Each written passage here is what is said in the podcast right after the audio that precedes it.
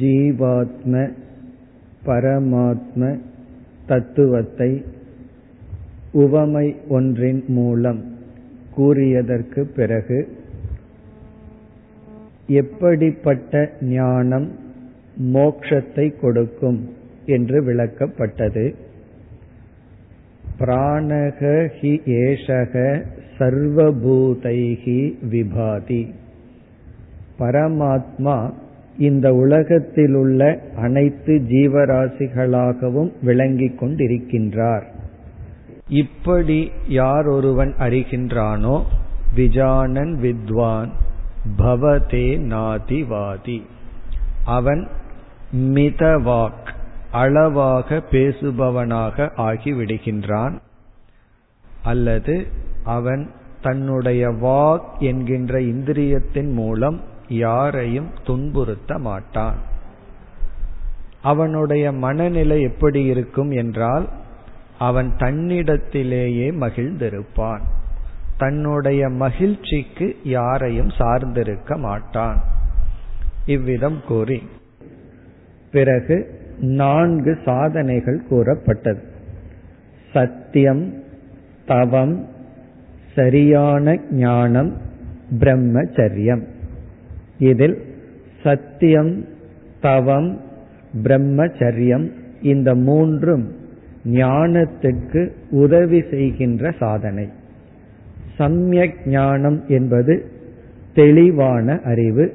இந்த நான்கு சாதனைகள் மூலம் மனதிலுள்ள தோஷங்களை நீக்கியவன் தன்னுடைய மனதிற்குள்ளேயே அறிவு சுரூபமான பிரம்மத்தை அல்லது பரமாத்மாவை அறிகின்றான் என்று கூறி ஆறாவது மந்திரத்தில் இந்த நான்கு சாதனைக்குள் சத்தியத்தினுடைய மகிமை பேசப்படுகின்றது. இப்பொழுது ஆறாவது மந்திரத்தை பார்ப்போம். சத்தியம் ஏவ ஜெயதே ந அனிருதம் சத்தியேன பந்தா விததோ தேவயானக. ஏன ஆக்கிரமந்தி ரிஷயக ஹி ஆப்தகாமாக எத்திர தத் சத்தியசிய பரமம் நிதானம். இந்த மந்திரம் சத்தியத்தினுடைய அதாவது வாய்மையினுடைய மேன்மையை பேசுகின்றது. இங்கு குறிப்பிடப்பட்ட நான்கு சாதனைக்குள் சத்தியமானது பெருமைப்படுத்தப்படுகின்றது. சத்தியம் ஏவ ஜெயதே. சத்தியம் என்றால் வாய்மை. ஏவ என்றால் வாய்மையே மட்டும் என்று பொருள். வாய்மைதான் வாய்மையே ஜெயதே என்றால் வெற்றி அடையும். வாய்மையே வெல்லும். சத்தியம் ஏவ ஜெயதே. வாய்மையே வெல்லும். வாய்மைதான் வெல்லும். பிறகு எது வெற்றி அடையாது? ந அனிருதம் அனிருத்தம் என்றால் பொய்.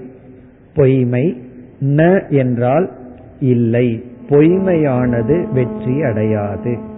வாய்மைதான் வெல்லும் பொய்யானது வெல்லாது. இது வாய்மையினுடைய பெருமை மகிமை. இனி அடுத்த சொற்கள் எல்லாம் வாய்மையினுடைய பெருமை அல்லது பலன். வாய்மையை பின்பற்றினால் எப்படிப்பட்ட பலனை நாம் அடையலாம் என்பது அடுத்த சொற்கள். இப்பொழுது இந்த வாய்மையே வெல்லும் என்பதனுடைய பொருளை சுருக்கமாக பார்ப்போம். இங்கு வாய்மை வெல்லும் சத்தியம்தான் வெற்றியடையும் என்றால் சத்தியவான் ஜெயதே என்று புரிந்து கொள்ள வேண்டும். சத்தியத்தை பின்பற்றுபவன் வெற்றி அடைவான் என்பது பொருள்.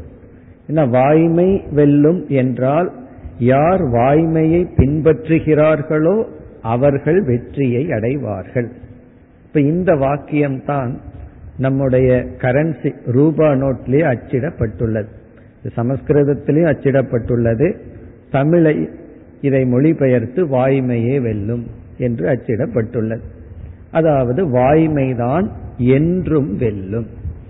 பொய்மை வெல்லாது. இதை கேட்டவுடன் நம்முடைய அனுபவத்திற்கு முரண்படுவது போல் தெரியும். பல சமயங்களில் நாம வந்து பொய் பேசுவதனால் வெற்றியை அடைந்துள்ளோம் அல்லது அடைகின்றோம். சிலர் வாய்மை பேசுவதனால் தோல்வியை கஷ்டத்தை சங்கடத்தை அடைகின்றார்கள். இது நம்முடைய அனுபவமாக இருக்கின்றது. அப்படி இருக்கும் பொழுது எப்படி இந்த வாக்கியம் சத்தியம்? உபனிஷத் சொல்ற இந்த வார்த்தை வாய்மையே வெல்லுங்கிறது உண்மையா பொய்யா என்று ஒரு சந்தேகம் நமக்கு வரும். காரணம் என்ன? நம்முடைய அனுபவத்தில் பல சமயங்களில் பொய்மை வெல்வதை பார்க்கின்றோம்.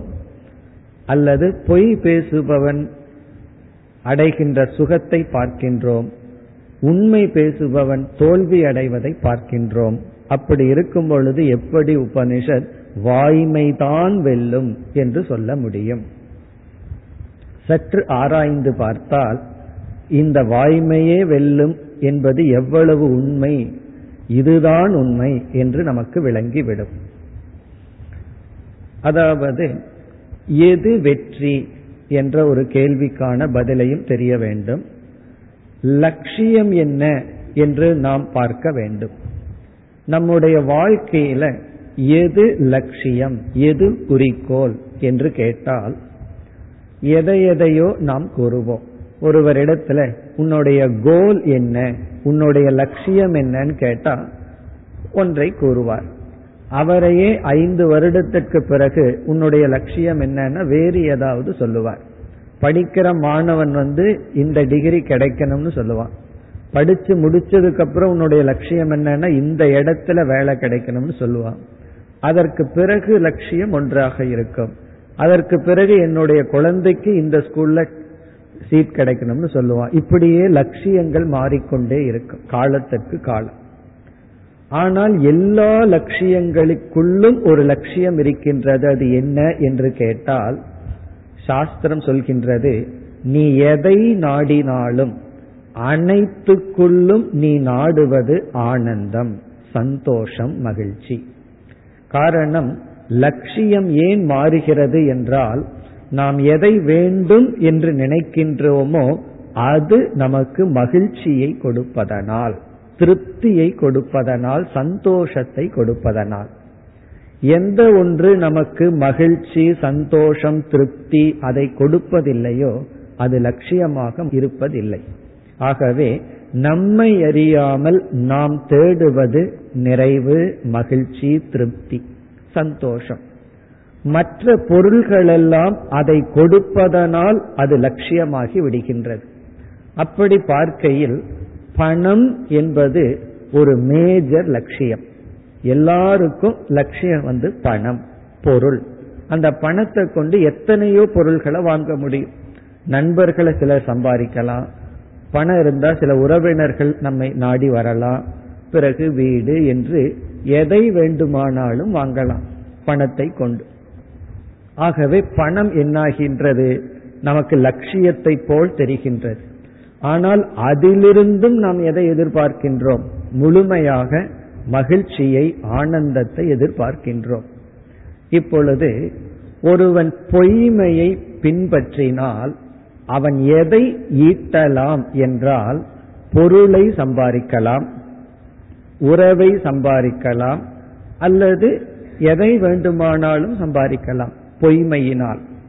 ஆனால் இங்கு என்ன ஒரு பெரிய ரகசியம் என்னவென்றால் அது இவனுக்கு மகிழ்ச்சியை கொடுக்குமா என்பதுதான் கேள்வி. சாதாரணமாக எந்த பொருள் நமக்கு ஆனந்தத்தை திருப்தியை உண்மையான பாதுகாப்பை கொடுக்குமோ அந்த பொருள் பொய்மையினால் சம்பாதிக்கப்பட்டிருந்தால் அதற்கு எதிரான விளைவை அது கொடுக்கும். இப்ப இவன் பொய்மையை பின்பற்றி பொருள்களை சேர்த்து இருக்கலாம். ஆனால் வாய்மையை பின்பற்றுவதனால் தன்னை சுற்றி சில பொருள்களை சேற்றாமல் இருக்கலாம். வாய்மை இவனுக்கு மகிழ்ச்சியை கொடுக்கும். இறுதியான லட்சியத்தை கொடுக்கும். பொய்யானது லட்சியத்துக்கு முன் இருக்கின்ற சில பொருள்களை வேண்டுமானால் கொடுக்கலாம். அது வெற்றி அல்ல. நம்மை சுற்றி பொருள்களை சேர்த்திக் கொள்கின்றோம். ஆனால் பொய்மையினால் சேர்த்தப்பட்டால் அந்த பொருள்களே நம்மை அழித்துவிடும். அந்த பொருள்கள் ஆனந்தத்தை மகிழ்ச்சியை கொடுப்பதற்கு பதிலாக துயரத்தை கொடுக்கும். காரணம் பொய்மையினுடைய விளைவு பாபம். வாய்மையினுடைய விளைவு புண்ணியம். நம்முடைய ஆனந்தத்துக்கு நேரடியான காரணம் புண்ணியம். துயரத்துக்கு நேரடியான காரணம் பாபம். ஆகவே பொய்மை பேசுவதனால் பொருள்களை அடையலாம். ஆனால் அந்த பொருளிலிருந்து ஆனந்தத்தை அடைய முடியாது. அந்த நேரத்தில் அடையிற மாதிரி ஒரு பிரமை இருக்குமே தவிர உண்மையாக அடைய முடியாது. நண்பர்களை அடையலாம் மக்களை அடையலாம். அவர்களிடமிருந்து உண்மையான அன்பை அடைய முடியாது. அதைத்தான் நாம் விரும்புகின்றோம். ஆகவே மேலோட்டமாக பொய்மையில் வெற்றி தெரிந்தாலும் உண்மையான வெற்றி வாய்மையிலிருந்துதான் வரும். பொய்மையிலிருந்து என்ன கிடைக்கும் என்றால் அந்த சூழ்நிலையில் தப்பிக்கொள்ள முடியும். அதுதான் பொய்மையினுடைய பலன். எவ்வளவு நாள் இப்படியே தப்பிக்கொள்வது? அது வந்து நமக்கு கோழைத்தனத்தையும் அதாவது பயத்தையும் வளர்த்தி கொண்டே போகும். பொய்மையினால் நம்மையே நாம் இழக்கின்றோம். வாய்மையினால் நம்மை நாம் அடைகின்றோம். அதனால தான் வாய்மையே வெல்லும். வாய்மைதான் வெல்லும். பொய்மை வெல்லாது. இது வந்து மிக முக்கியமான வாக்கியம். இந்த வாக்கியத்துல நமக்கு எவ்வளவு ஸ்ரத்த ஏற்படுகிறதோ அவ்வளவு தூரம் நாம் வாய்மையை பின்பற்ற முடியும். எதற்கு உபனிஷத் இவ்விதம் கூறுகின்றது என்றால் சத்தியம் என்கின்ற சாதனையை கண்டிப்பாக ஒருவர் கையாள வேண்டும். சத்தியம் என்றால் என்ன என்று நம்ம நேற்று பார்த்தோம். சத்தியம் என்பது ஹிதத்துடன் செல்வது. நன்மை தருவதை நாம் பேசுவது சில சமயங்களில் மறைத்தல் சில சமயங்களில் மாற்றி கூறுதல் இந்த மூன்று நிலையில் நாம் வாய்மையை பின்பற்ற வேண்டும். இனி அடுத்த பகுதிக்கு வந்தால் வாய்மையை பின்பற்றுவதனால் நமக்கு கிடைக்கின்ற பலனை உபனிஷத் பேசுகின்றது. ஒருவன் சத்தியத்தை பின்பற்றினால் என்ன பலனை அடைகின்றான்? இங்கு ஒரு பலன் பேசப்பட்டுள்ளது. நாம் வேறு சில பலன்களையும் சேர்த்து பார்ப்போம். இங்கு பேசப்பட்டுள்ள பிரயோஜனத்தை இறுதியில் பார்ப்போம். வேறு சில பலன்களை முதலில் பார்ப்போம். வாய்மையை பின்பற்றுவதனால் நமக்கு கிடைக்கின்ற முதல் பலன் மனோபலம். மனதில் ஒரு பலம் ஏற்படும். என்ன உபனிஷத்? இதே உபனிஷத் அடுத்த பகுதியில் நாம் பார்க்க போகின்றோம். பலகீனத்தை உடையவனால் இந்த ஆத்மா அடையப்படாது. அந்த இடத்துல ஒரு விசாரத்தை நாம் மேற்கொள்ள இருக்கின்றோம். பலகீனம் என்றால் மனதினுடைய பலகீனம் பேசப்படுகிறது. இப்ப மனோபலம் வேண்டும் என்றால் அந்த பலம் வாய்மையினால் தான் வரும். உண்மை பேசினால்தான் நமக்கு மனதில் பலம் வரும். எப்படி என்றால் நாம் ஏன் எப்பொழுது பொய் பேசுகின்றோம் என்றால் பயத்தினால் பொய் பேசுகின்றோம். உண்மையை சொல்வதற்கு பயந்து கொண்டுதான் பொய் பேசுகின்றோம். ஏன்னா பொய்யினால நாம் நம்மை காப்பாற்றி கொள்ளலாம் தப்பித்து கொள்ளலாம். அப்படின்னா என்ன அர்த்தம்? பயத்தின் விளைவாக நாம் வாய்மையை பின்பற்றுவதில்லை. அதாவது பொய் பேசுகின்றோம். நம் மனதில் பயம் என்ற ஒரு உணர்வு இருக்கிறது. யாருக்குமே அபயத்துடன் தைரியமா இருக்கணும்னு ஆசை இருக்கு. எப்படி தைரியத்தை வளர்த்தி கொள்ளுதல்? மனதில் இருக்கிற பயத்தை நீக்கி மனதை தைரியத்துடன் எப்படி வைத்துக் கொள்ளுதல்? அதற்கு என்ன பயிற்சி என்றால் மனதில் பயம் ஏற்படுவதில் தவறில்லை. நமக்கு பயத்தை நீக்கி தைரியத்தை வளர்த்தி கொள்ள ஒரே ஒரு உபாயம் தான் இருக்கின்றது. என்னவென்றால் பயத்தை சந்தித்தல். பயத்தை கண்டு பயந்து கொள்ளாமல் இருத்தல் தான் உபாயம். வேறு உபாயமே கிடையாது. சிலர் பயத்தை கண்டு பயந்து செல்கிறார்கள். பயத்துக்கு பயப்படக்கூடாது. எப்படி என்றால் இரண்டு துறவிகள் வந்து காட்டுல இருந்து தவம் செய்து கொண்டு இருந்தார்களாம் அந்த காட்டுல வந்து மிருகங்கள் எல்லாம் நடமாடும் இரவு நேரத்தில். பகல் நேரத்தில் மிருகங்கள் வருவதில்லை. அதுல ஒரு துறவி என்ன செய்கின்றார் இரவு நேரத்துல தான் வெளியே போய் உலாவிட்டு வருவாராம். இனி ஒரு துறவி வந்து பயந்துட்டு உள்ளேயே இருப்பார். இரவு நேரத்துல வந்து அவர் வெளியே போக மாட்டார். ஏன்னா போனா மிருகங்கள் வந்து பிடிக்க வாய்ப்புண்டு. அப்போ இரவு நேரத்துல மிருகங்கள் நடமாடுகின்ற காட்டுல ஒரு துறவி போயிட்டு வர்றவரை பார்த்து இந்த பயந்து கொண்டிருக்கின்ற துறவி சொன்னாரா உங்களுக்கு தைரியம் அதிகம். அதனாலதான் நீங்க இரவு நேரத்துல மிருகம் நடமாடுகின்ற இடத்துல போய் தியானம் செய்து கொண்டு வருகிறீர்கள். அதற்கு அந்த துறவி சொன்னாரா எனக்கு வந்து பயம் இருக்கு. என் மனதுல வந்து பயம் இருக்கு. ஆனா உனக்கு எனக்கு ஒரு வித்தியாசம் இருக்கு. நான் வந்து பயத்துக்கு பயந்து கொண்டு உள்ள அமர்ந்து கொண்டு இல்லை. எனக்கு பயம் இருக்கிறதுனாலதான் அந்த பயத்தை சந்திப்பதற்காக பயத்தை நீக்குவதற்காக வெளியே போயிட்டு வர்றேன். எனக்கு முழுமையான அபயம் இருந்தா எதுக்கு இந்த டெஸ்ட் எல்லாம் பண்ணிட்டு இருப்பேன்? எனக்கு முழுமையான அபயம் இருந்தா என்னை சோதிக்க வேண்டிய அவசியம் இல்லை. பயத்தை நான் வெளியெடுத்து அதை சந்திக்கின்ற தைரியம்தான் எனக்கு இருக்கு. ஆனாலும் நானும் பயந்த சுவாவம் உடையவன். ஆனா நீ எப்படிப்பட்டவன்னா உனக்குள்ள இரண்டு பயம் இருக்கு. ஒன்று பயம் இனி ஒன்று அந்த பயத்தை சந்திக்கிற பயம். இப்ப நம்ம பயத்தை எப்படி நீக்க வேண்டும் என்றால் அந்த பயத்தை நாம சந்திக்க வேண்டும். அந்த சந்திக்கிறதுக்கு முக்கிய வாய்ப்பு வாய்மை. அந்த வாய்மையை பின்பற்றும் பொழுது நம்ம கொஞ்சம் கொஞ்சமா பயத்தை நீக்கி வருகின்றோம். ஏன்னா பயந்து கொண்டு தானே பொய் சொல்லி கொண்டிருக்கின்றோம்? அவர் என்ன நினைப்பார்? எனக்கு ஏதாவது கஷ்டம் வந்துருமா? அதனால பொய் சொன்னா நம்மை பாதுகாக்கலாம் என்று. ஆகவே வாய்மையினால் தான் மனதில் இருக்கிற பயத்தை நீக்க முடியும். அது மட்டுமல்ல நம்ம அனுபவத்திலேயே உண்மையை சொல்லிக்கொண்டே இருந்தால் அதனுடைய தைரியமே தனி. பொய் சொன்னா நம்ம எரியாமல் பயம் வந்துவிடும். முதல் பயம் என்ன? இந்த பொய்யை கண்டுகொள்வார்களோ? அதிலிருந்து ஆரம்பமாகும். இந்த பொய்யை கண்டுட்டா இதை விட மோசமான நிலைக்கு நான் வந்து விடுவேன் என்று அந்த பொய் நமக்கு பயத்தை கொடுத்து கொண்டே இருக்கும். ஒருவர் வந்து பணம் சம்பாதிக்கின்றார். பணம் சம்பாதிச்சு கவர்மெண்ட்டுக்கு எவ்வளவு தூரம் ஏமாற்றி பணத்தை வச்சுக்க முடியுமோ வச்சுக்கிறார். அப்ப இவர் எதற்கு பணம் சம்பாதிக்கிறார்? தன்னுடைய பாதுகாப்புக்கு. தன்னை பாதுகாக்கணும் அதனால கவர்மெண்ட்டுக்கு பணம் கொடுக்க வேண்டாம் டாக்ஸ் கட்ட வேண்டாம்னு சொல்லி ஏமாற்றி சம்பாரிச்சு வச்சிருக்கார். பலர் வந்து டாக்ஸ் கட்டுறத பாபம்னு நினைக்கிறார்கள். அது ஏன் அப்படி ஒரு எண்ணம் வந்ததோ தெரியல. உண்மையிலேயே கவர்மெண்ட்டுக்கு டாக்ஸ் கட்டுறதுங்கிறது ஒரு பேட்ரியாட்டிசம் நாட்டுக்கு செய்யற ஒரு சேவை அல்லது பக்தி. அப்ப என்ன ஆகுது?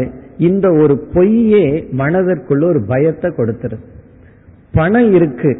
எதற்கு பணத்தை சேர்த்துறோம்? சாதாரணமா பணம் இருந்தா ஒரு செக்யூரிட்டி ஆனா அதே பணத்தை நினைக்கும் போது பயம் வருது. ஏன்? அதுதான் வாய்மையே வெல்லும். இப்ப பொய்யாக பொருளை சம்பாரிச்சிட்டோம். பணத்தை நம்ம சேர்த்துறது தைரியத்தை கொடுக்கறதுக்காக. ஆனா அதே பணத்தை நினைக்கும் போது எப்ப ரைடு வருமோ எப்ப பேர் கெட்டு போகுமோன்னு பயம் இருந்துட்டே இருக்கு. அப்ப உண்மையிலேயே எது வென்றதுன்னா பொய்யில பொருள் வந்தது. ஆனால் மனதில் இருக்கிற பயம் செல்லவில்லை. வாய்மையை பின்பற்றி இருந்தால் அந்த பணம் நம்மிடம் இல்லாமல் இருந்திருக்கலாம். ஆனா மனதுல தைரியம் இருக்கும். ஆகவே என்றும் வாய்மைதான் வெல்லும். நம்ம மனதில் இருக்கிற பயத்தை நீக்க வேண்டும் என்றால் தைரியமான உறுதியான மனதை அடைய வேண்டும் என்றால் வாய்மையை பின்பற்றுவது மிக மிக முக்கியமான சாதனை. ஆகவேதான் உபனிஷத் சத்தியத்தினால் ஆத்மா அடையப்பட முடியும் என்று சொல்லி சத்தியத்தினுடைய பெருமையை விளக்குவதற்கே இந்த முழு மந்திரம் இருக்கின்றது. இப்ப வாய்மையினுடைய முதல் பலன் மனோ தைரியம் நம்ம மனதுல ஒரு உறுதி தைரியம் ஏற்படும்.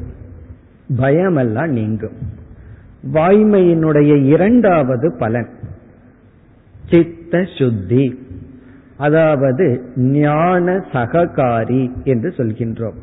இந்த வாய்மையை பின்பற்றி வாழ்ந்தால்தான் நமக்கு விசாரத்தை மேற்கொள்ளும் பொழுது அந்த விசாரம் ஞானத்தை கொடுக்கும். இதைத்தான் சித்த சுத்தி மன தூய்மை என்று சொல்கின்றோம்.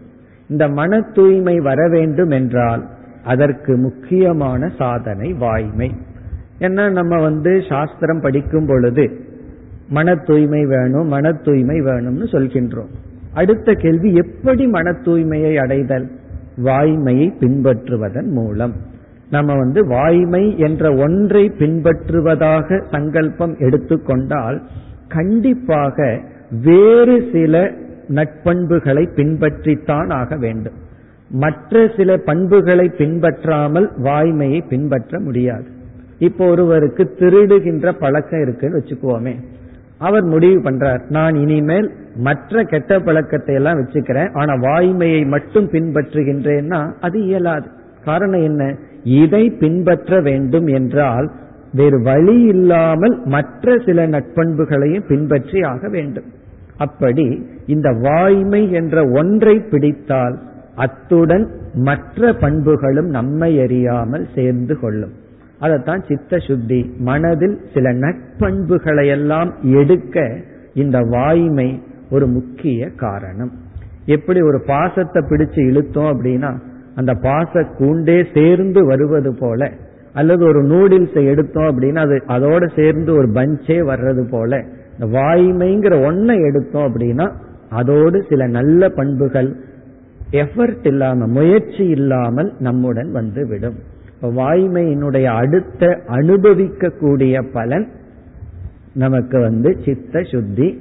இந்த வாய்மையை பின்பற்றி சாஸ்திர விசாரம் செய்தால் நமக்கு ஞானம் ஏற்படும். இனி வாய்மையினுடைய மூன்றாவது பிரயோஜனம் புண்ணியம். இந்த உண்மையை பேசுவதனால் புண்ணியம் என்கின்ற பலன் கிடைக்கின்றது. அந்த புண்ணியத்தை பயன்படுத்தி இகலோக சுகத்தை அனுபவிக்கலாம். இந்த உலகத்துல வெற்றி அடைய வேண்டும் என்றாலும் இந்த உலக சுகத்தை அனுபவிக்க வேண்டும் என்றாலும் வாய்மைதான் சாதனம். ஒரு திருடன் திருடுவதற்காக இனி ஒரு திருடனோட பார்ட்னர்ஷிப் வச்சுக்கிறான்னு எடுத்துக்கொண்டால் அந்த திருடனும் கூட நேர்மையான திருடனைத்தான் தேர்ந்தெடுக்க பார்ப்பான் அப்படின்னா என்ன அர்த்தம்?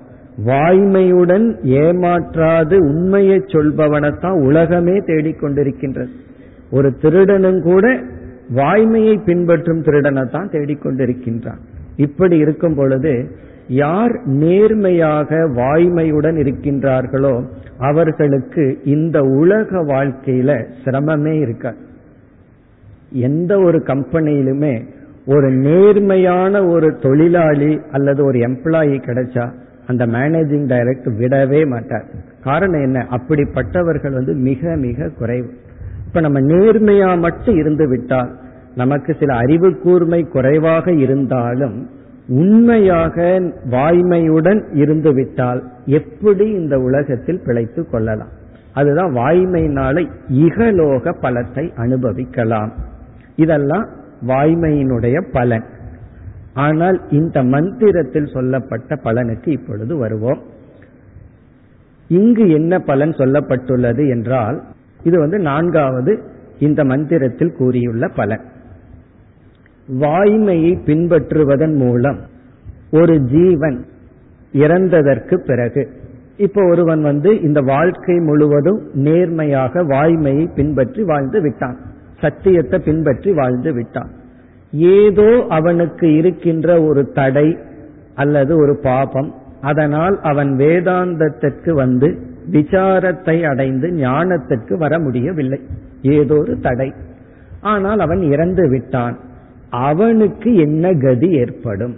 அதுதான் இந்த மந்திரத்தில் சொல்லப்பட்டுள்ளது. அதாவது வாய்மையை பின்பற்றி அவன் மோக்ஷத்துக்கு வரவில்லை என்றால் ஏன்னா மோக்ஷத்துக்கு வரணும் அப்படின்னா எத்தனையோ கிருப்பை அவசியம். குரு கிருப்பை சாஸ்திர கிருப்பை எத்தனையோ அவசியம். இவன் வந்து வேதாந்தத்திற்குள் வர முடியவில்லை. சரியான சாஸ்திரம் கிடைக்கல குரு கிடைக்கல அல்லது ஏதோ ஒரு தடையில விசாரத்திற்கு வர முடியவில்லை ஞானத்தையும் அடையவில்லை. இறந்து விட்டான். ஆனால் வாழ்க்கை முழுவதும் வாய்மையை பின்பற்றியுள்ளான் அவனுக்கு என்ன பலன் கிடைக்கும்?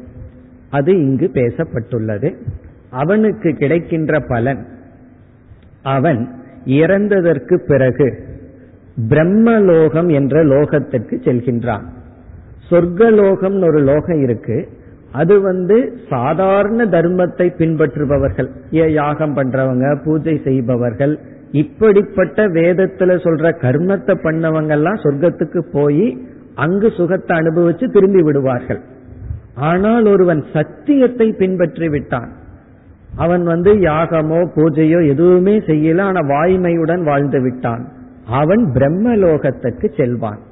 அந்த பிரம்மலோகத்தில் இருந்து அங்கு ஞானத்தை அடைந்து மீண்டும் பிறக்காமல் அவன் அங்கிருந்தே மோட்சத்தை அடைவான். இவ்விதம் மோட்சத்தை அடைவதற்கு சாஸ்திரத்துல கிரமமுக்தி என்று பெயர். கிரமமுக்தி என்றால் இங்கேயே மோட்சத்தை அடையாமல். காரணம் என்ன? இங்கு அவனுக்கு ஞானம் கிடைக்கவில்லை. ஏதோ ஒரு தடையினால். ஆனால் இவன் வாய்மையை பின்பற்றி இருந்தால் இவன் நேராக பிரம்மலோகத்திற்கு சென்று அங்கு இவன் ஞானத்தை அடைந்து பிறகு அங்கிருந்தே விடுதலை அடைகின்றான். இது வாய்மையினுடைய பலன். இதெல்லாம் எதற்கு உபனிஷத் கூறுகின்றதுன்னா வாய்மைக்கு இவ்வளவு மகத்துவம் இருக்கின்றது. உண்மை பேசுதலுக்கு இவ்வளவு மகத்துவம் இருக்கின்றது என்பதை காட்ட. அதுதான் இங்கு சொல்லப்பட்டுள்ளது. எவ்விதத்தில் இந்த மந்திரம் இருக்கின்றது என்றால் இறந்ததற்கு பிறகு ஒரு ஜீவன் ஒரு பாதையின் வழியாக ஏதோ ஒரு மார்க்கத்தின் வழியாக பிரம்மலோகத்திற்கு செல்கின்றான். அந்த பிரம்மலோகத்தினுடைய பாதை சத்தியத்தினால் போடப்பட்டுள்ளது. என்ற விதத்தில் உபனிஷத் கூறியுள்ளது. சத்தியேன பந்தா விததோ தேவயானக. மந்திரத்தை பார்த்தால் சத்தியேன வாய்மையின் மூலமாக பந்தாகன மார்க்கம் பாதை விததகன போடப்பட்டுள்ளது. எப்படிப்பட்ட பாதை? தேவயானக. தேவயானக என்பது பிரம்மலோகத்துக்கு ஒரு ஜீவன் இறந்ததற்கு பிறகு செல்லும் பாதை. அந்த பிரம்மலோகத்திற்கு செல்லும் பாதையானது வாய்மையால் போடப்பட்டுள்ளது. இதனுடைய பொருள் என்ன என்றால் வாய்மையை பின்பற்றியவன் இவன் நேரடியாக இறந்ததற்கு பிறகு பிரம்மலோகத்திற்கு செல்கின்றான். அதாவது பொதுவா ஒரு ஜீவன் இறந்தவுடன் அவனிடம் ஏற்கனவே சஞ்சித கர்மம் ஒரு கர்மம் இருக்கும். அந்த கர்மத்திலிருந்து வேற ஏதாவது கர்மம் வெளிப்பட்டு அவன் மிருகமாகவோ மரம் செடி கொடியாகவோ புழுவாகவோ பிறக்கிறதுக்கு வாய்ப்பு இருக்கு. அதுதான் சாதாரணமா நடக்கும். ஆனா இந்த வாய்மைக்கு இவ்வளவு சக்தி இருக்கின்றதாம்.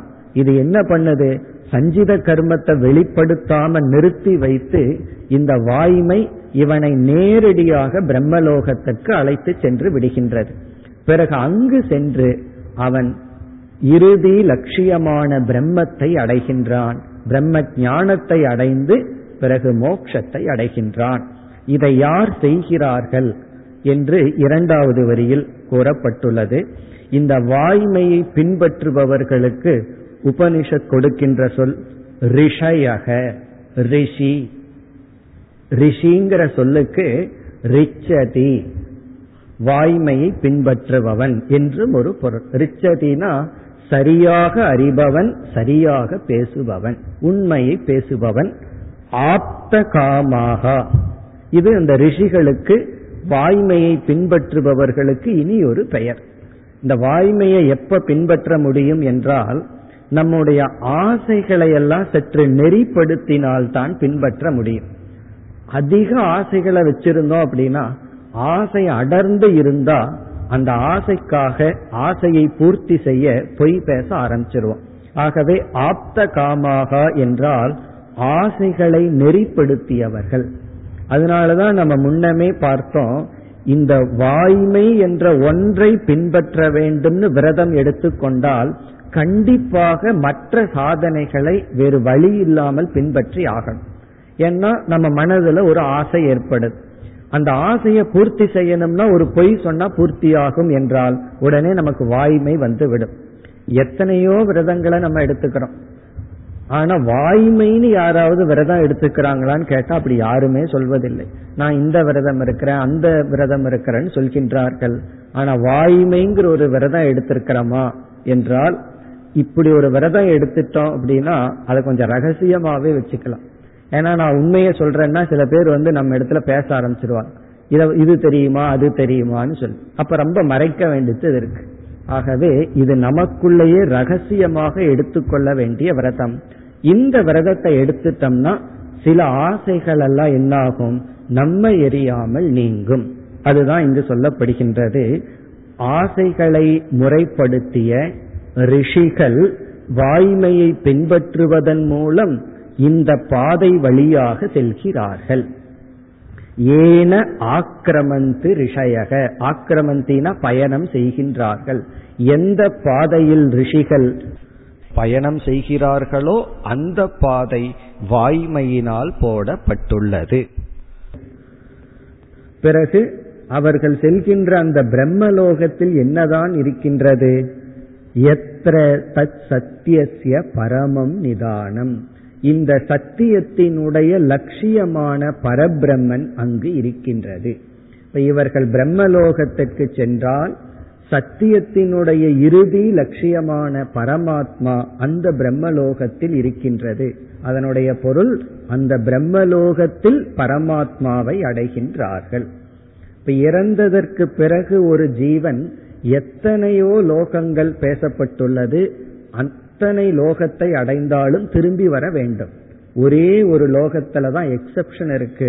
அது வந்து பிரம்ம லோகம் அந்த பிரம்ம லோகத்திற்கு சென்றும் திரும்பி வரலாம். எப்படி என்றால் சில யாகங்கள் எல்லாம் இருக்கு. அஸ்வமேத யாகம் போன்ற சில பெரிய யாகங்கள் எல்லாம் இருக்கு. அந்த மாதிரி யாகம் செய்தா பிரம்மலோகத்துக்கு போலாமா? ஆனாலும் அங்கு இவனுக்கு ஞான வைராகியம் வராது திரும்பி விடுவானா?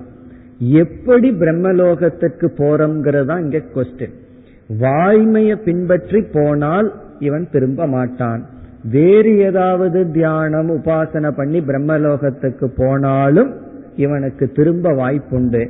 ஏன்னா அங்கு சுகம் இருக்கும் அனுபவித்து திரும்பி விடுவான். இவ்விதம் வாய்மையினுடைய மகத்துவம் வாய்மையினுடைய தன்மை வாய்மைதான் வெல்லும் என்ற ஒரு பேருண்மை. ஏன்னா சில பேருக்கு இதுவே பொய்யோ அப்படின்னு ஒரு சந்தேகம் வந்துடும் வாய்மையே வெல்லுங்கிறது பொய் என்ற ஒரு எண்ணம் வரும். அது கூடாது. இந்த வாய்மைதான் வெல்லும். வாய்மைதான் நமக்கு வந்து தைரியத்தை கொடுக்கும். ஏன்னா எல்லாரும் வந்து என்ன சொல்வதுன்னா எனக்கு பயந்த சுவாவம் இருக்கு.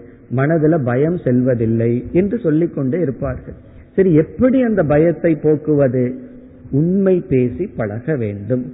சிறிது சிறிதாக உண்மை பேசி நாம் பழகி வாய்மையை நாம் பின்பற்றினால் நேரடி பலன் மனோபலன் சித்த சுத்தி இதெல்லாம். சாஸ்திரம் கிடைச்சா இங்கேயே மோட்சத்தடைவோம் ஒரு கால் சாஸ்திரம் கிடைக்கவில்லை என்றாலும் இந்த வாய்மை இறுதியில் நம்மை மோட்சத்தில் சேர்க்கும். இவ்விதம் ஐந்து ஆறு இந்த இரண்டு மந்திரங்கள் சாதனையை பற்றி பேசியது. இனி அடுத்த மந்திரத்திற்கு செல்வோம். ஏழாவது மந்திரம். பிருகச்ச தத்திவ்யமச்சிந்திய ரூபம் சூக்மாச்ச தத் சூக்மதரம் விபாதி தூராத் சுதூரே ததிகாந்திகேச்ச பஷ்யத் இகைவ நிகிதம் குகாயாம் இந்த ஒரு மந்திரம் பிரம்மத்தினுடைய சொரூபத்தை பற்றி பேசுகிறது. பிரம்மன் இப்படிப்பட்ட தன்மையுடன் கூடி இருப்பவர். பிரம்மன்னா பரமாத்மா. இந்த பரமாத்மாவை ரெண்டு விதத்துல பார்க்கலாம். மாயையோட சேர்ந்து பார்க்கலாம். மாயைய பிரிச்சு அதனுடைய உண்மை தன்மையை மட்டும் பார்க்கலாம். இங்கு மாயையற்ற சுத்தமான பிரம்மத்தை எடுத்துக்கொண்டு அந்த பிரம்மத்தினுடைய விளக்கம் இந்த மந்திரத்தில் வந்துள்ளது. இப்ப இந்த பிரம்மத்திற்கு என்னென்ன லட்சணம்? முதல் சொல் வந்து பிருகத். பிருகத் என்றால் பூர்ணம் நிறைவானது. எது வந்து பூர்ணமோ? இந்த பூர்ணத்துக்கு ஆங்கிலத்தில் ஒரு சொல் சொல்ல வேண்டும் என்றால் இன்பினிட் என்று சொல்லலாம். இன்பினிட் அப்படின்னா வரையறுக்கப்படாதது. மேத்ஸ்லயும் கூட இந்த வார்த்தையை நம்ம பயன்படுத்திருப்போம் இன்பினிட்ங்கிற சொல். இன்பினிட்னா எல்லையற்றது. தேச கால வஸ்து எல்லையற்றது பூர்ணம். இந்த பூர்ணமான ஒரு பிரம்மத்தை மனதிற்குள்ள ஒரு பொருளாக பார்க்க முடியுமா என்றால் அடுத்த சொல் வந்து அச்சிந்தியம். இது வந்து மனதிற்குள்ள இந்த பிரம்மத்தை ஒரு பொருளாக பார்த்து விட முடியாது. அச்சிந்தியம். சரி இந்த பிரம்மன் வந்து ஜடமான பொருளா? ஏன்னா ஆகாசமும் அனுபவத்துல பூர்ணமா இருக்கு. ஸ்பேஸ் இருக்கே. அது எல்லா இடத்திலையும் வியாபிச்சு பூர்ணமா இருக்கிற மாதிரி இருக்கே என்றால் திவ்யம். திவ்யம் என்றால் இது ஆகாசத்தை போல வெட்ட வெளியை போல ஜடமானதல்ல அறிவு சொரூபம். இது அறிவு சொரூபம் அதே சமயத்தில் பூர்ணமாக இருப்பது. இனி அடுத்த சொற்கள் எல்லாம் இந்த பிரம்மத்தை நாம புரிஞ்சுக்கிறதுக்கு உபனிஷத் ஒரு மெத்தட் ஒரு விதமான முறையை கையாளுகிறது. அப்படி கையாண்டு அந்த பிரம்மத்தை புரிய வைக்க முயற்சி செய்கிறது. இதுதான் நம்ம வந்து பிரக்ரியா அப்படின்னு சொல்றது. பிரக்ரியா அப்படின்னா மெத்தட் ஆஃப் கம்யூனிகேஷன் அதாவது ஒரு கருத்தை புரிந்து கொள்ள ஒரு விதத்தை உபனிஷத் கையாளுதல். அது என்னன்னு பார்த்தோம்னா இத படிச்சோம்னா நமக்கு வந்து புரிஞ்சிடும் உபனிஷத் ஏதோ ஒரு மெத்தட பயன்படுத்துது என்ன? சூக்ஷ்மா தத் சூக்ம தரம் இந்த பிரம்மனானது சூக்மத்தை காட்டிலும் சூக்மமாக இருக்கிறது. சூக்மம் என்றால் சட்டில் மிக மிக நுண்மையானது. சூக்மத்தை காட்டிலும் சூக்மமாக இருக்கிறது. பிறகு அடுத்த பகுதியை பார்த்தா தூராத் சுதூரே. தூரமாக இருக்கின்ற பொருளை காட்டிலும் தூரமாக இருக்கின்றது இப்ப நம்ம சயின்ஸ்ல எந்த ஒரு ஆப்ஜெக்ட் இவ்வளவு டிஸ்டன்ஸ்ல இருக்குன்னு கண்டுபிடிச்சு வச்சிருக்கிறோமோ ஏன்னா சயின்ஸ் இன்க்ரீஸ் ஆக ஆக நம்ம புதிய புதிய டிஸ்டன்ஸ்ல இருக்கிற பிளானட்ஸ் எல்லாம் கண்டுபிடிச்சிட்டு இருக்கோம். அது எவ்வளவு தூரத்தில் ஒரு பொருளை நம்ம கண்டுபிடிச்சு வச்சிருக்கிறோமோ அதற்கும் தூரத்தில் இருக்கின்றது. அதாவது நமக்கு தெரிஞ்சு ஒரு ஆப்ஜெக்ட் எவ்வளவு டிஸ்டன்ஸில் இருக்கோ அதற்கு மேல் இது அதிக தூரத்தில் இருக்கின்றது. அப்படின்னா அந்த பிரம்மத்தை போய் எப்பொழுது அடைதல்? உடனே அடுத்த வரியை பார்ப்போம். சதி இக அந்திகே. அது இங்கேயே மிக மிக அருகில் இருக்கின்றது. தூரத்தில் இருக்கிற பொருளை காட்டிலும் தூரமா இருக்கு. அதே சமயத்துல இங்கேயே மிக மிக அருகில் இருக்கின்றது. சரி இதையெல்லாம் யார் பார்க்கின்றார்கள்?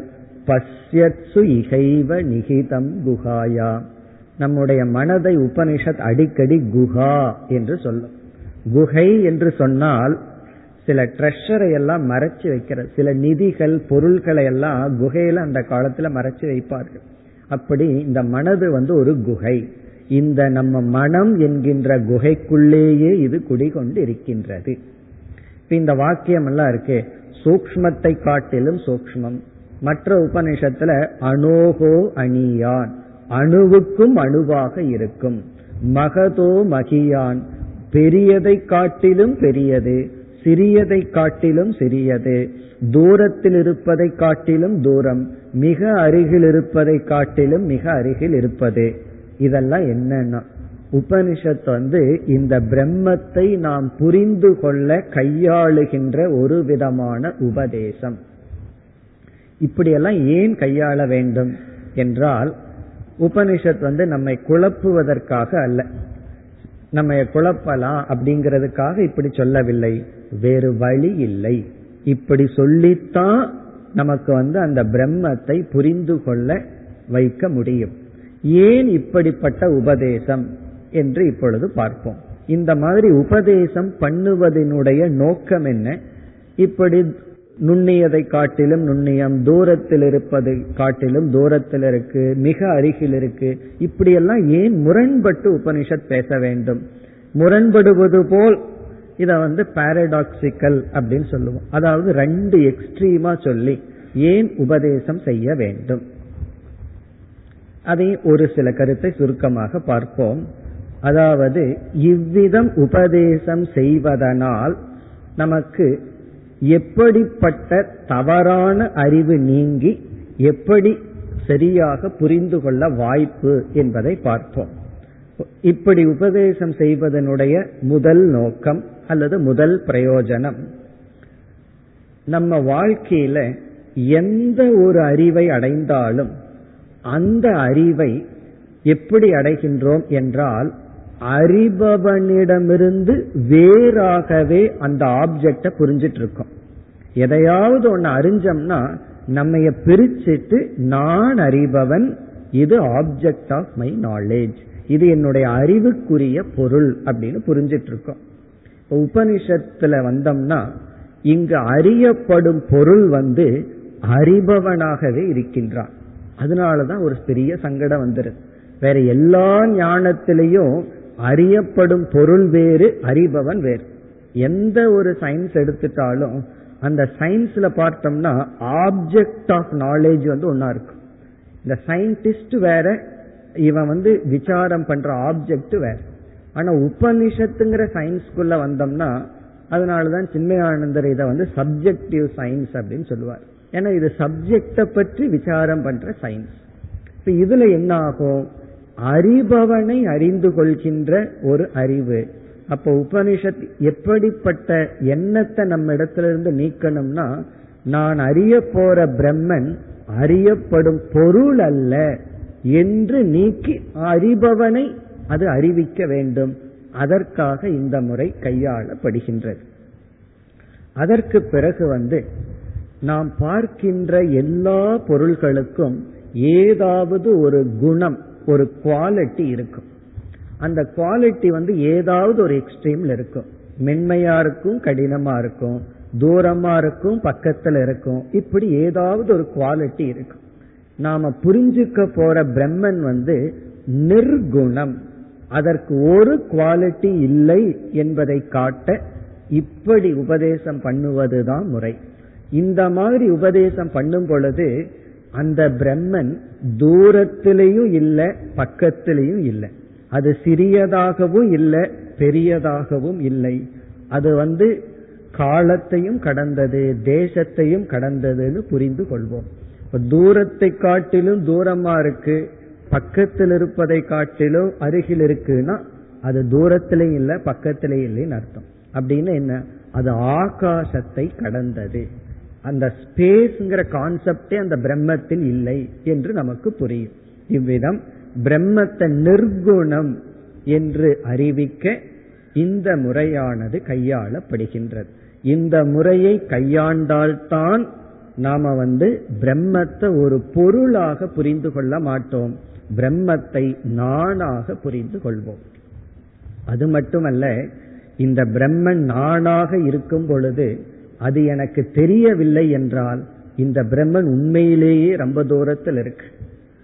காரணம் என்ன? நானாகவே இருந்துட்டு தேடிக்கொண்டிருந்தால் எவ்வளவு தூரம் தேடினாலும் இந்த பிரம்மன் கிடைக்காது. ஏன்னா தேடுறவனிடத்திலேயே அது ஒளிந்து கொண்டிருக்கின்றது. பிறகு தேடி கண்டுபிடிக்கும் பொழுது அது நானாகவே இருந்து விட்ட காரணத்தினால் அது மிக மிக அருகில் வந்து விடுகின்றது.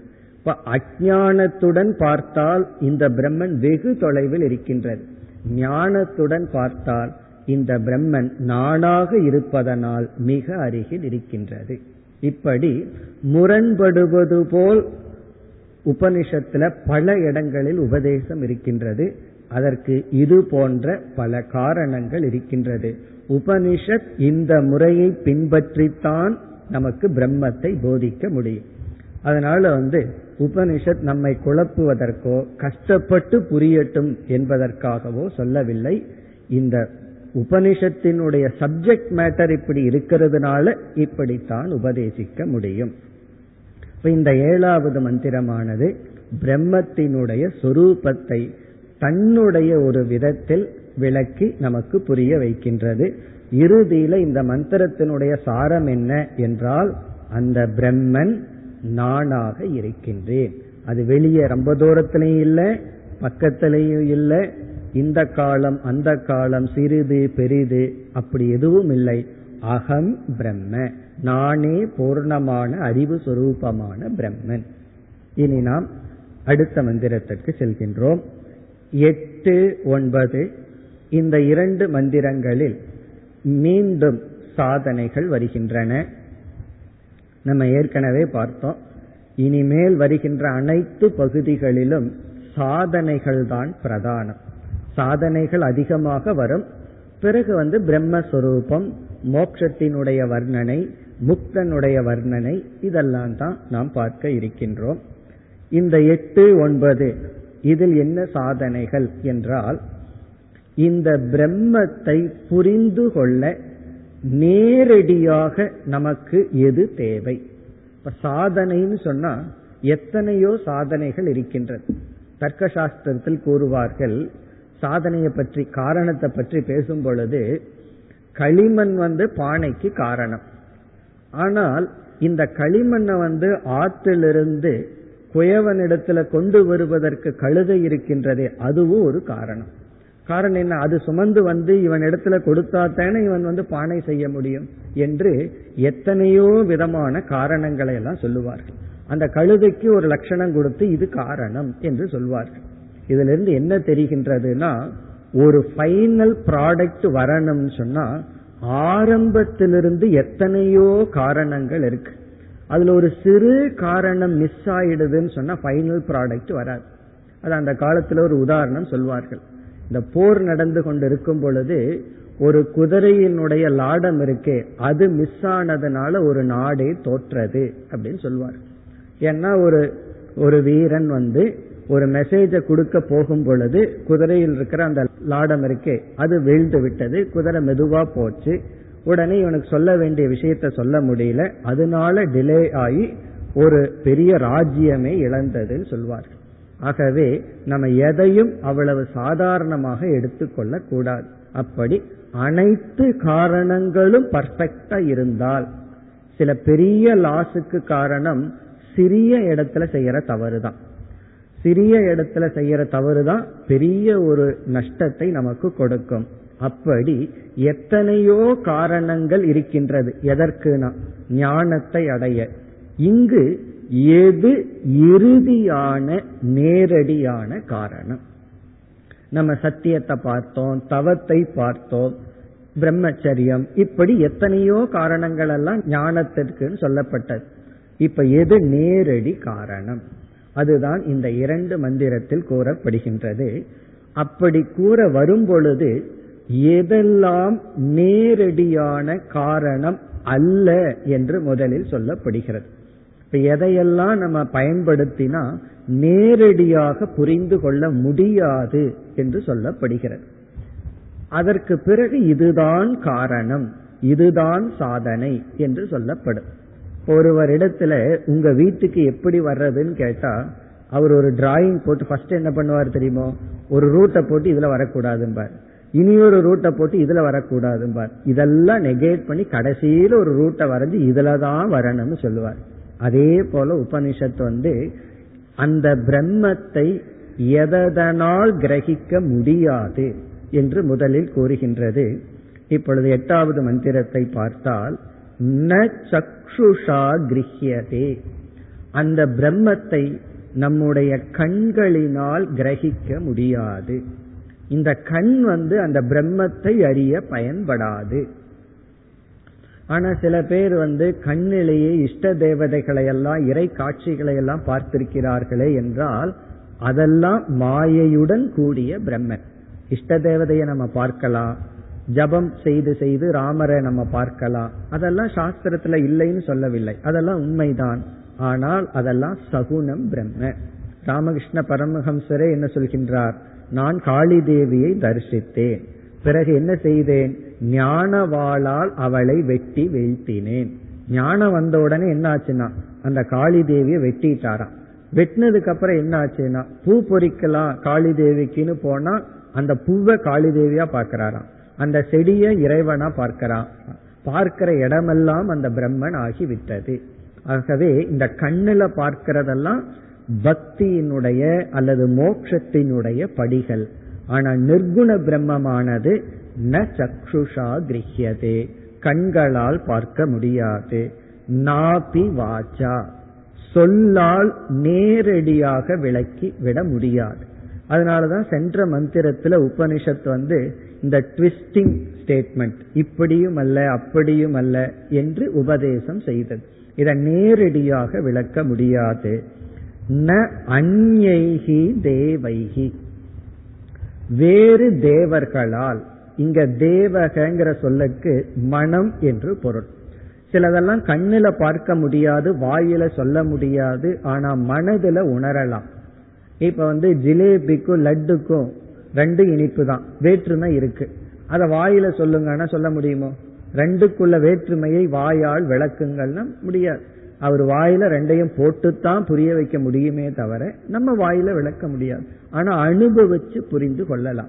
அதே போல பொறாமை அன்பு கருணை இதெல்லாம் என்னன்னா இதை பற்றி வாயில சொல்ல முடியாது. மனசுல உணரலாம். அப்படி இந்த பிரம்மத்தை உணரலாமா மனதில் என்றால் அதுவும் முடியாது. இனி அடுத்த சொற்கள் ந தபசா. தவத்தினாலும் பிரம்மத்தை அறிய முடியாது. இதிலிருந்தே நம்ம ஒரு முரண்பாட்டை பார்க்கலாம். ரெண்டு மந்திரத்திற்கு முன்னாடி சத்தியேன லப்யக தபசா லப்யக தவத்தினால் அந்த பிரம்மத்தை அடைய முடியும்னு சொன்ன இதே உபனிஷத் ஒரு மந்திரத்தை கேப் கொடுத்துட்டு அடுத்ததில் என்ன சொல்கின்றது? தவத்தினால் அடைய முடியாது. கொஞ்சம் ஒரு பத்து மந்திரத்துக்கு அப்புறம் சொல்லியிருந்தாவது குருவானவர் அங்க சொல்றத மறந்துட்டு இங்க தவறா சொல்லிட்டாருன்னு சொல்லலாம். ரெண்டே மந்திரம் தான் கேப் உடனே உபனிஷத் என்ன சொல்லுது? தவத்தினாலும் அடைய முடியாது. அப்படின்னா என்ன அர்த்தம்? இங்க விளக்க ஆசிரியர்கள் எல்லாம் அழகா கொடுக்கின்றார்கள். ஞான ரஹித தபசா. ஞானம் இல்லாத வெறும் தவத்தினாலும் அடைய முடியாது. அப்படி அடையிறதா இருந்தா ராவணன் கிரண்யகசுப்பு அவங்க எல்லாம் எவ்வளவு தவம் செய்துள்ளார்கள். அவங்க செய்யற தவத்துல நாம் ஒரு பத்து பர்சன்ட் கூட செஞ்சிருக்க மாட்டோம். அவங்க எல்லாம் பிரம்மத்தை அடைஞ்சிருக்கணுமே அடையவில்லை. ஆகவே வெறும் தவத்தாலும் அடைய முடியாது.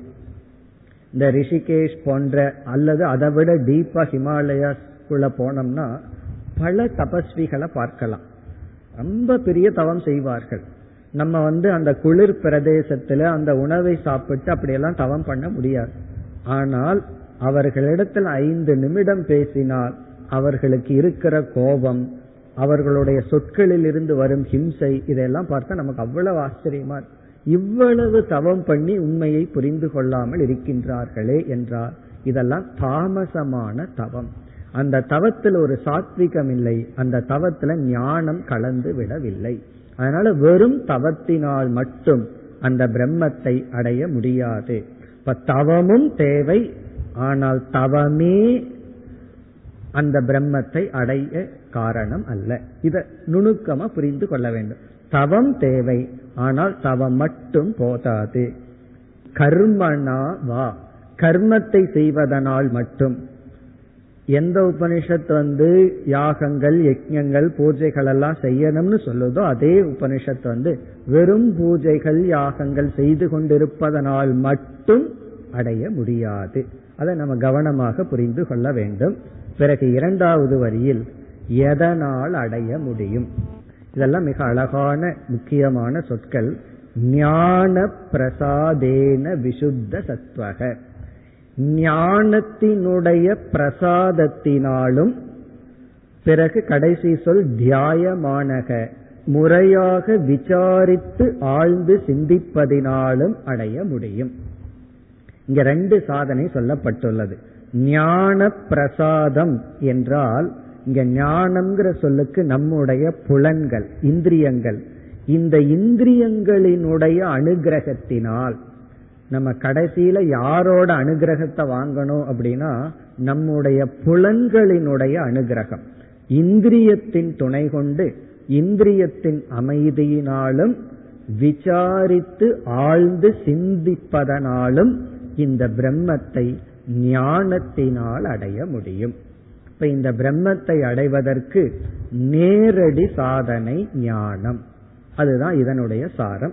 இனி அடுத்த மந்திரத்திலும் இதே கருத்து இந்த பிரம்மத்தை அடைய முக்கிய கருவி என்ன என்று சொல்லப்படுகின்றது நாளை நாம் தொடர்வோம் ॐ पूर्णमधपूर्णमिधं पूर्णात् पूर्णमुदच्छते पूर्णस्य पूर्णमादाय पूर्णमेवावशिष्यते ॐ शान्ति शान्ति शान्तिः